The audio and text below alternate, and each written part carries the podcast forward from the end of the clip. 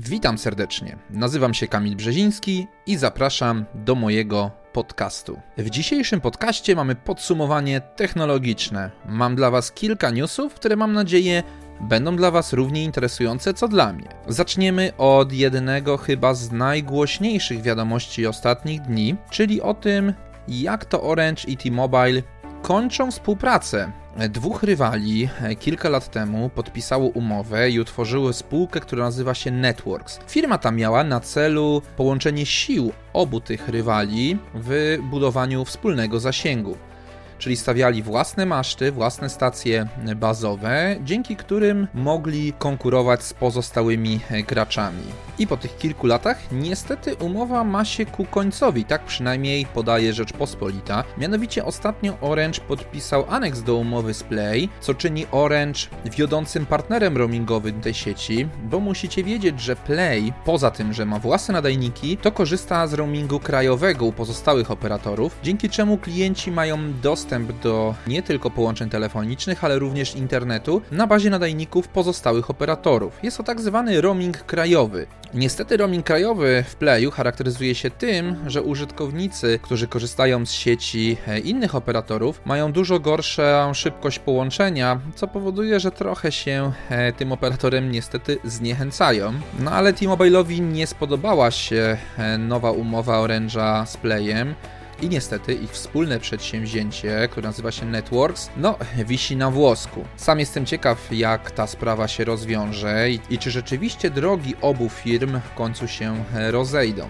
Tego samego dnia miałem okazję przeczytać ciekawy artykuł w serwisie antyweb.pl o nazwie Tonący brzytwy się chwyta i LG chce powalczyć z Androidem. Jak zapewne nie wiecie, LG od dłuższego czasu rozwija własny system operacyjny, który nazywa się WebOS. E, WebOS jest stosowany dotychczas tylko i wyłącznie w telewizorach tego producenta, ale mają ambitne plany, żeby system powrócił do telefonów. Dlaczego mówię powrócił? Ponieważ WebOS nie jest autorskim rozwiązaniem firmy LG, Mój pierwszy kontakt z tym systemem był wtedy, kiedy nabyłem telefon Palma, który miał właśnie WebOS-a zainstalowanego wewnątrz. To jest bardzo ciekawy, prosty system, który bazuje na rozwiązaniach webowych, czyli technologiach, z którymi spotykamy się każdego dnia.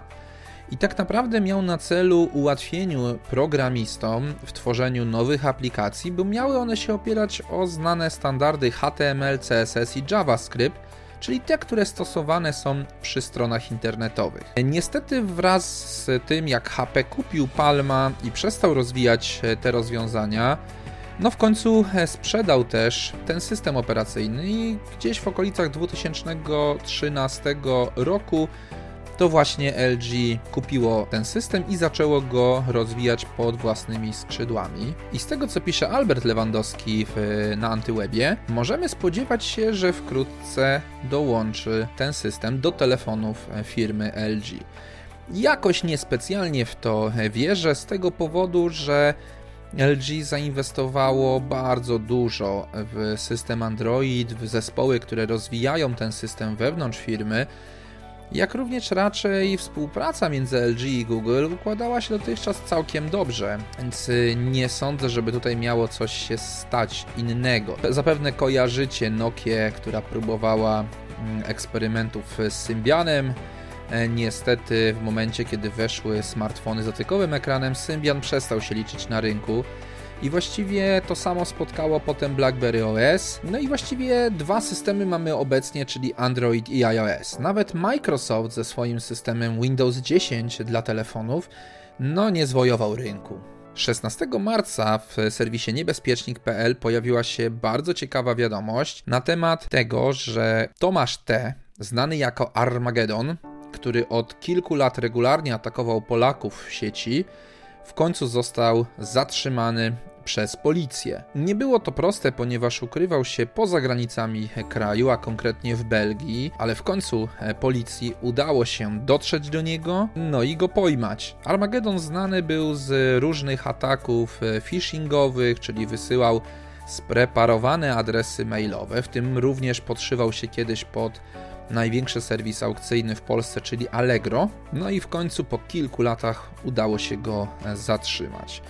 Na pewno nie zatrzyma to e, ataków tego typu, ponieważ naśladowców jest sporo, ale akurat metody Armagedona i on sam był chyba jednym z najbardziej znanych osób, które powodowały właśnie tego problemy.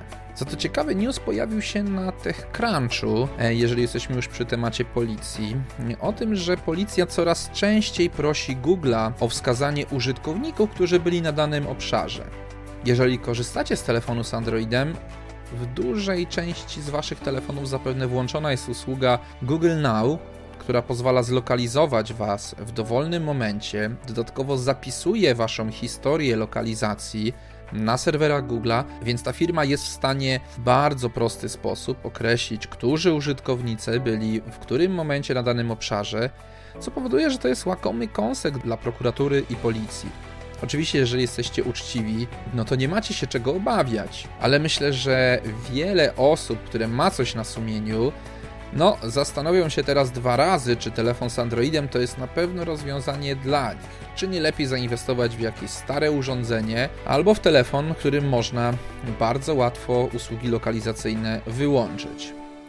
Na pewno część z Was kojarzy głośną sprawę sprzed kilku lat, kiedy okazało się, że iOS, który jest uważany za najbezpieczniejszy system operacyjny, również przechowywał takie dane lokalizacyjne użytkowników wraz z ich historią.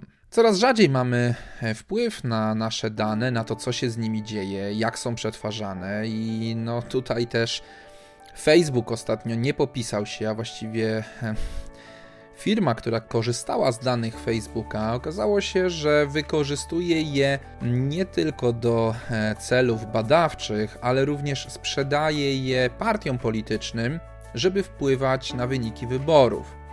Mówi się, że nawet polsce wybory były manipulowane właśnie przez dane pochodzące z sieci społecznościowych. To samo miało miejsce w Stanach, to samo ma miejsce w wielu krajach na świecie. To, co zostawiamy na Facebooku czy w innych sieciach społecznościowych, ma ogromne znaczenie. Może nie zawsze dla nas, ale dla marketerów, czy też dla firm badawczych, bo są w stanie powiedzieć o nas naprawdę dużo. Nie tylko to, w jakim wieku jesteśmy, z kim się spotykamy, co lubimy, a czego nie, ale przede wszystkim są w stanie, łącząc te dane ze sobą, powiedzieć nam więcej o nas, niż my sami o sobie wiemy.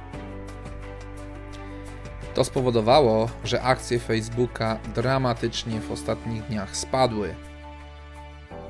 I część ludzi odwraca się od najpopularniejszego serwisu społecznościowego na świecie. Ja sam od dawna wiem, e, co tam się dzieje i jakie dane zostawiam, jak mogą być wykorzystane. Raczej robię to świadomie, ale fakt, że nasze dane w sieci, nasza prywatność ma coraz mniejsze znaczenie i coraz bardziej zaciera się granica między tym, jakie dane oddajemy, a co byśmy chcieli, żeby inni o nas wiedzieli. Dziękuję Wam, że byliście dzisiaj ze mną podczas tego podcastu i zapraszam Was do następnego odcinka. Do usłyszenia. Cześć.